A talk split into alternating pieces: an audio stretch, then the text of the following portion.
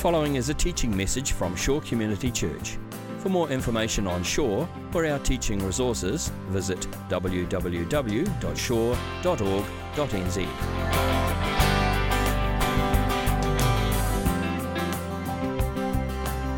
When all the people were being baptized, Jesus was baptized too. And as he was praying, heaven was opened, and the Holy Spirit descended on him in bodily form like a dove. And a voice came down from heaven You are my Son, whom I love. With you I am well pleased. This morning we're starting a new series in the Gospel of Luke. And I'm hoping that this will be a good flow on from the series that we've just finished in the book of Acts. Because both Luke and Acts are written by the same person, Luke. And he wrote the Gospel of Luke as a kind of a biography of Jesus' life. And then he wrote the book of Acts as an account of the growth and the, and the development of the early church. And so originally, these two books really went together as volume one and volume two of Luke's work. So even though we're kind of working back in time from Acts back to Luke, I'm hoping that there'll be some continuity there by virtue of the same author. So, as we approach the Gospel of Luke, what we're going to do is look at some passages from Luke that describe the ministry years of Jesus. That's about a three to three and a half year period of time when Jesus engaged in his public ministry around Israel, the time when he went around teaching and interacting with people, apprenticing his disciples, working miracles, and so on. Uh, around the nation of Israel in public ministry. And we'll look at some selected texts that take us into those experiences along the journey with Jesus. And that whole public ministry of Jesus, it begins with this event that we're looking at this morning, the baptism of Jesus. That's where his public ministry started. And that event is described for us very briefly in Luke chapter 3, verse 21 and 22. We've heard Huia read that out to us this morning. It's a very succinct account of Jesus' baptism, quite short, but it is loaded with significance. There is a world of meaning and depth and richness in these verses that open up a huge vision for us of who Jesus is, his identity, his purpose, and his role and calling in the world. So I want to walk with you through this passage and through this experience of Jesus that takes us into the identity of Jesus, tells us more about who he is, and eventually shows us something about who we are as well. And we'll get to that.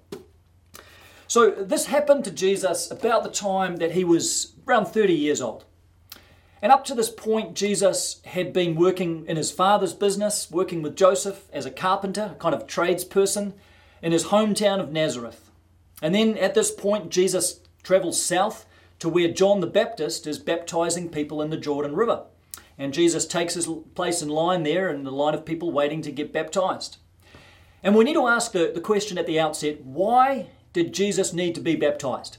I mean, in some ways, it, seems kind of strange. Jesus was the Son of God. He was totally sinless. He had no need to repent at all. So, what's he doing getting baptized?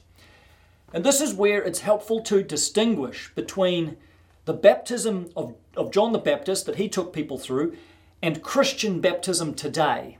Because when we get baptized as Christian believers, we are getting baptized on the basis of Jesus' death and resurrection. But of course, those events hadn't happened yet for Jesus. That was all still to come.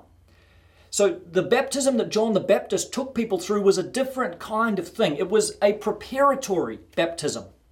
John's baptism was making people ready for the coming kingdom of God. It was preparing them for what God was yet to do. It was enabling people to identify fully with this kingdom of God that was about to be revealed and take their place within it. It was a preparatory kind of baptism. And so, even though Jesus is a categorically different kind of person as, as the Son of God and had no need to repent, the reason that he gets baptized at this point is fundamentally the same as everyone else that he was identifying himself fully with the kingdom of heaven that was coming.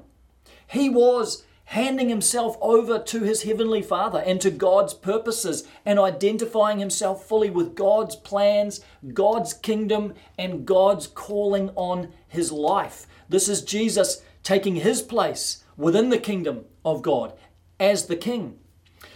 And so Jesus comes to John, and John baptizes him there in the Jordan River. I've been to that, that area of the Jordan River and generally where Jesus was baptized, and it's not a particularly nice part of the Jordan. The water, when I was there, was pretty muddy, it was brown and murky. You don't know what kind of slimy creatures are swimming around in that thing. It's sort of a lot of reeds on the banks of the Jordan River. So there's nothing particularly special about the physical location where Jesus got baptized. And even the physical act of getting baptized. He was immersed in water.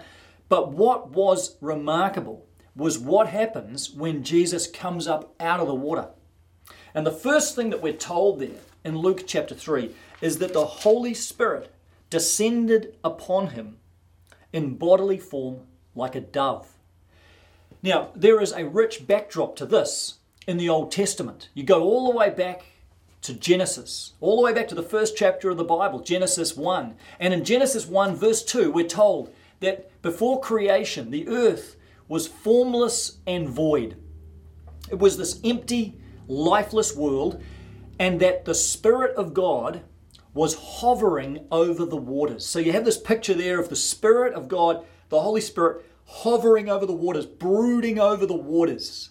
And there's the sense of anticipation, the sense of expectation for what is coming, that the Spirit is just hovering there, waiting, waiting for the word from the Father, the word that is going to bring life, that is going to bring creation into being. And now, here at the baptism of Jesus, you've got the same thing. Once again, you've got the Holy Spirit hovering over the waters. This time it's the Jordan River, but the Spirit is there and He's hovering. And there's again a sense of expectation, a sense of anticipation. What is God going to do? We're waiting again for the word from the Father to come and give life and give light. And so, what this shows us is that what will unfold through the ministry of Jesus is a kind of a new creation. That what is coming is, is this renewal of creation. Creation itself is going to be reborn. It's going to be renewed. It's going to be restored through Jesus. This is nothing less than the renewal of God's world. It's creation all over again. That's what we're expecting as the Spirit comes down and once again hovers over the waters. There are these echoes here of the creation story.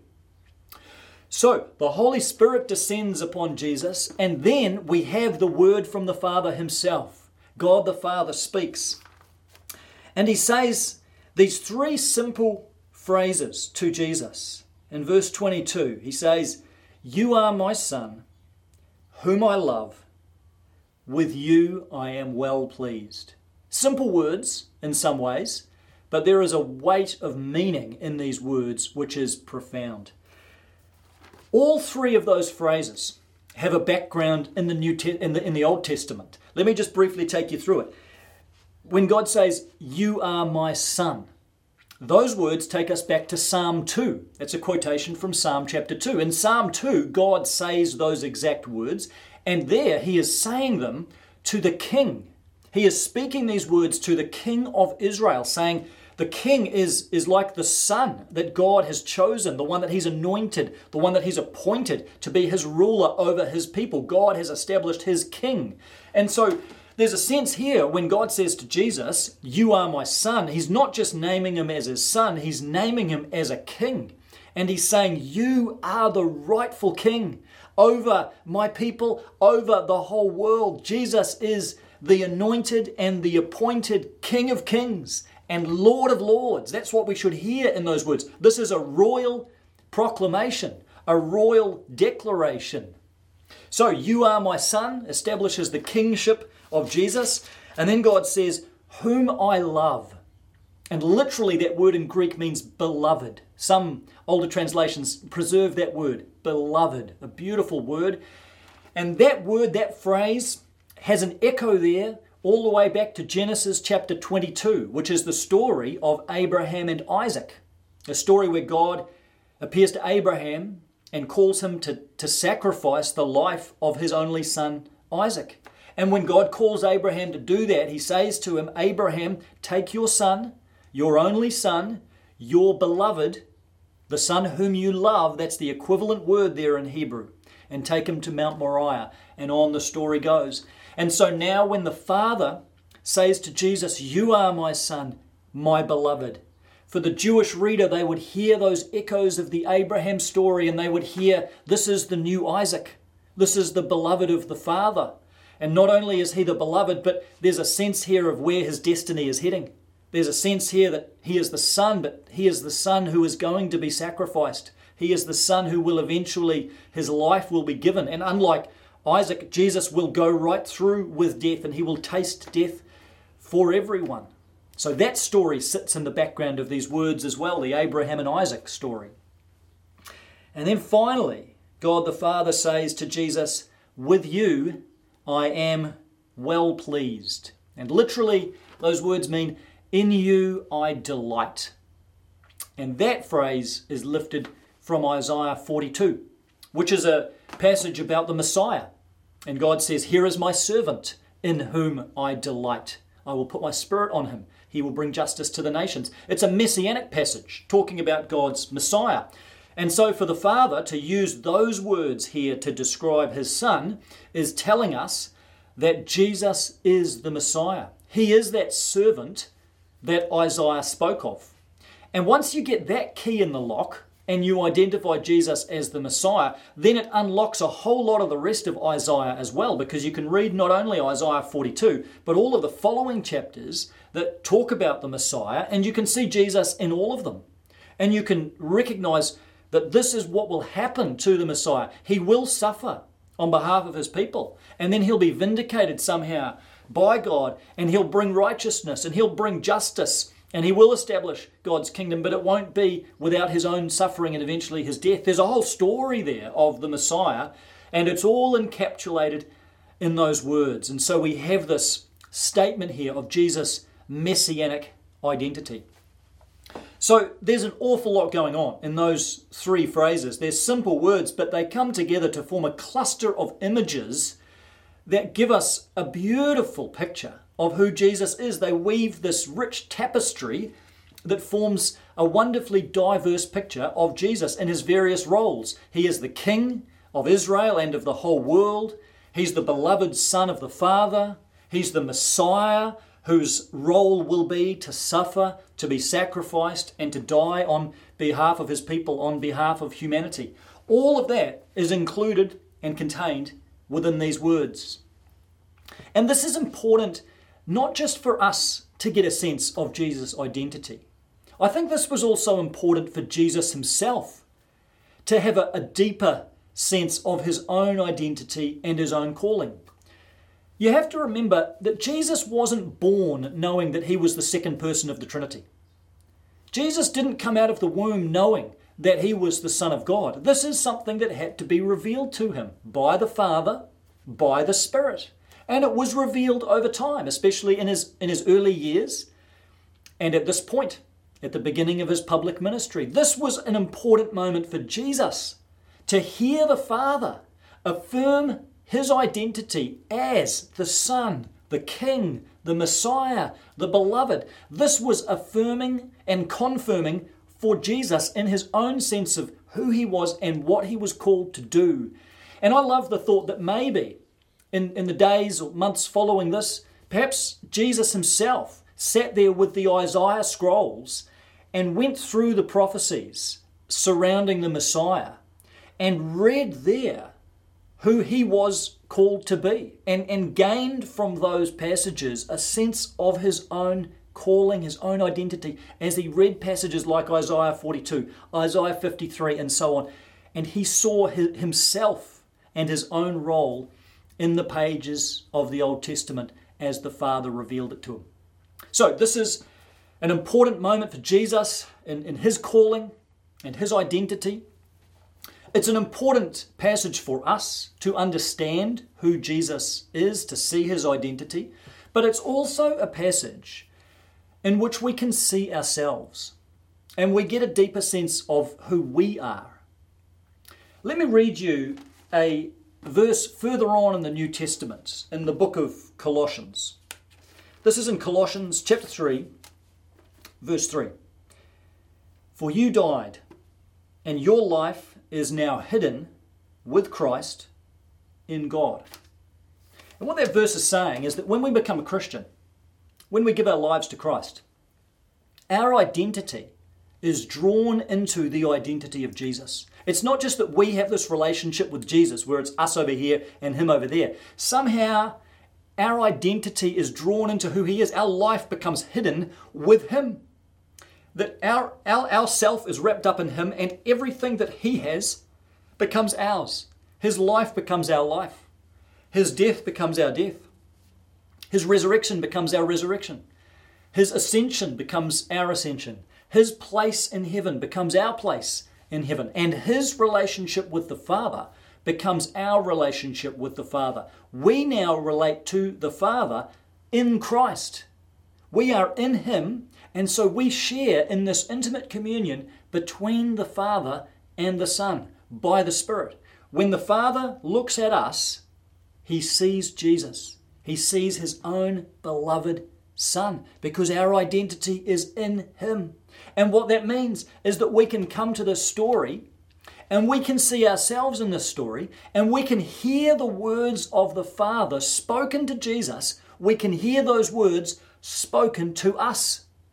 And that doesn't mean that we are Jesus. It doesn't mean that we are the Son of God or we are divine or anything like that. Please don't hear me saying that. But it means that we are in Christ. The Bible tells us that. Our identity is in Jesus. All He has has become ours, every spiritual blessing. And that means the words of the Father spoken to Jesus, we can hear those words spoken to us. You can hear those words spoken to you today. The Father, God the Father, says to you today, You are my Son or my daughter, whom I love. With you I am well pleased. And He doesn't say He's well pleased with you because you're perfect. He knows you're not. He knows you're broken and, and sinful and flawed, but He is well pleased with you because He's well pleased with Jesus. It is because of the Son that we are the beloved of the Father. We are accepted by God because He has already accepted Jesus. We are approved of by God because He's already approved of Jesus. God delights in us because he delights in his Son. God is well pleased with us because he is well pleased with Jesus. We are God's beloved because we are in Christ, and Christ is the beloved of God. So that means, in a very real sense, those words are yours. Those words are yours to claim today. Those words are yours to listen to and hear today. And it's so important that we do hear them because this really takes us, I think, to the core of our identity as human beings. It's a fundamental part of our humanity to ask the question where does my identity come from? Who gets to name me in the deepest sense? Who gets to tell me who I am? Where does my identity come from? That's a critical question, maybe more pressing in our modern times than ever before. Where does our identity come from? And we can look in all kinds of places for our identity today. We're told that we can search within ourselves to try and find identity, look deep within and find your true self, self and live that out in this kind of self-determined way. We could try that. We try to find our identity in our relationships with other people, family, or friends, and we get a sense of who we are from them. We could try and find our identity in our achievements, the things that we've done and we're proud of. That defines us, that can determine who we are. Many people receive their identity from their past, whether good or bad. Their own past defines them and tells them who they are. We can determine our identity by our sexuality. We can determine our identity by our beliefs and views on things, even our politics, this close to an election. Many people are defined by their political ideology. That is their identity. We can look in all sorts of places for identity, but all of these paths to trying to find human identity, they all lead to a diminishing of ourselves. They leave us without a true and deep and, and, and certain sense of who we truly are. It is only when we come back to Scripture and we hear these words of the Father, that we can really understand who we are. Because in Scripture, our identity is not something that we construct for ourselves. It's not something that we make up or even find in somebody else. It is something we receive. It is something we receive from our Heavenly Father as He names us and He tells us who we are. We receive it as a gift from God. That's where identity is supposed to come from. We'll exhaust ourselves trying to create our own sense of identity in life, but God says to us, You're only going to know who you are when you know whose you are. That is, when we know we are the beloved of the Father, that we belong to Him, and we will find our identity in relationship with Him. We need to come back and allow that to be the very center of our core identity if we are going to have a strong sense in this world of knowing who we are. Last year, when our family was in Vancouver, we visited on Vancouver Island an animal wildlife sanctuary and it was tasked with rehabilitating and rescuing and caring for a whole range of vulnerable animals. And one of the conditions that several of the animals had in this sanctuary is that they had not properly imprinted on their parent animal. And so animals are supposed to imprint by when, when they're very young, when they're first born, let's say a, a little bird hatching, and that bird is supposed to look into the face of its mother, its mother bird, and get that sense of its identity. It looks to its mother and it understands that it is a bird. And it understands what kind of bird it is. And it understands this is my mother. And this is the one who will protect me. This is the one who will provide for me. And its identity falls into place. And for whatever reason, these animals had not had that imprinting process happen. And so you have these animals there that don't know what kind of animal they are, like birds that don't know they are birds. And of course, that leaves animals incredibly vulnerable. They, they don't know how to, how to act, they don't know how to fend for themselves, and so they're really vulnerable to predators coming in. And thankfully, many of them can be rescued by this, by this sanctuary. But that to me is a great picture of how we are intended to receive our identity from God. In a biological sense, we are intended to imprint upon our parents. We are supposed to, as babies, look into the eyes of our mother and get that sense of who we are, that we know ourselves because we're looking at our parent. That's identity. But at the very core level of our being, the level of our soul, the deepest part of who we are, we are intended to imprint upon God. We are supposed to look into the eyes of God, so to speak, and recognize Him, and recognize Him as our Father, recognize Him as our Heavenly Father. And we allow Him to tell us who we are. We receive from Him a sense of identity. We know who we are in connection. We know that He is our protector. We know He is our provider. That gives us a sense of who we are and how we are to live within the world. Our identity falls into place as we look into the face of God. And of course, when we fail to imprint upon God properly, just like in the animal kingdom, we leave ourselves very vulnerable. We leave ourselves vulnerable to our identity being shaped in a whole range of other ways, vulnerable to other people coming and telling us who we are, and we just become whatever other people say we should be or should, should do. Or we become vulnerable to the attack of the evil one who comes in and tells us we're useless, that we don't have any real identity, that we're, we're worthless and we're inadequate and life is fairly hopeless. We're vulnerable to those attacks, and it, it leaves us in a place of confusion about our identity. I think this is where so many people live a place of being exhausted and trying to maintain some kind of identity that we've constructed ourselves, and a place of fundamentally questioning who we are.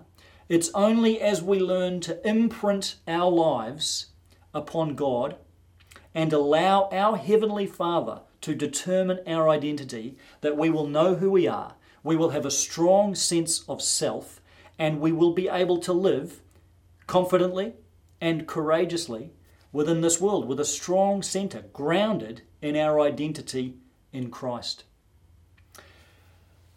So I want to encourage you this morning to allow those words that God spoke to his son at the baptism of Jesus to really sink in. And I pray that you'd be able to hear those words in a deeper way, maybe, than, than you've ever been able to hear them before, and really let them tell you who you are. You are my son. You are my daughter. With you, I am well pleased. As we finish this morning, I want to read some words from one of my favourite writers. His name is Henri Nouwen. And he's written a book called The Life of the Beloved. And he uses the words of the Father to Jesus at this point as the whole framing of his book. He slightly rephrases it and, and, and says those words as, You are my beloved, on you my favour rests. And he says this is the fundamental identity we have. In fact, he's, he's writing the book to a secular friend of his and encouraging him to ground his identity in this same place. But let me read you what he shares around this, and, and perhaps you could hear these words as, as the Father speaking these words to you this morning. I pray this would sink into your heart.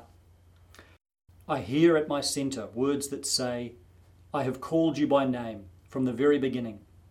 You are mine and I am yours. You are my beloved, on you my favour rests.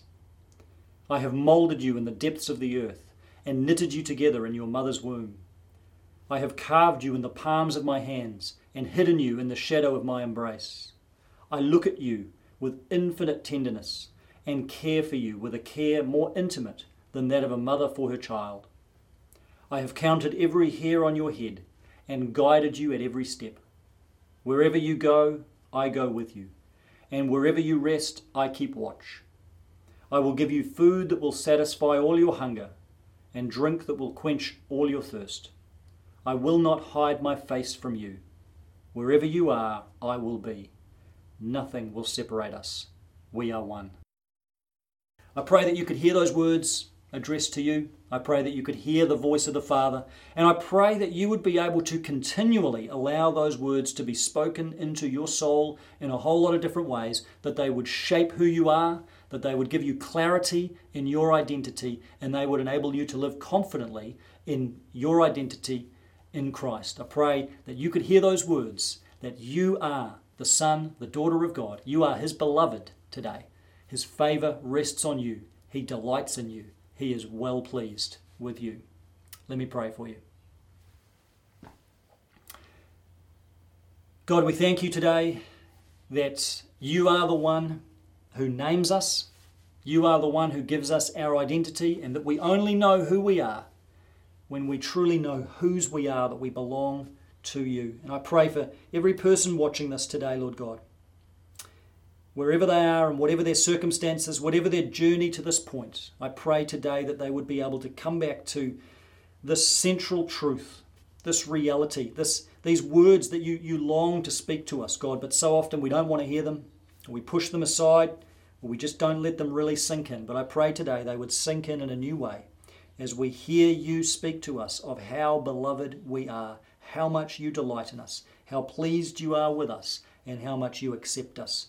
We thank you that all of that is a sheer gift of your grace. It's nothing that, that we can do to contribute towards that or earn that or make ourselves any more deserving. Lord, it's just your sheer pleasure.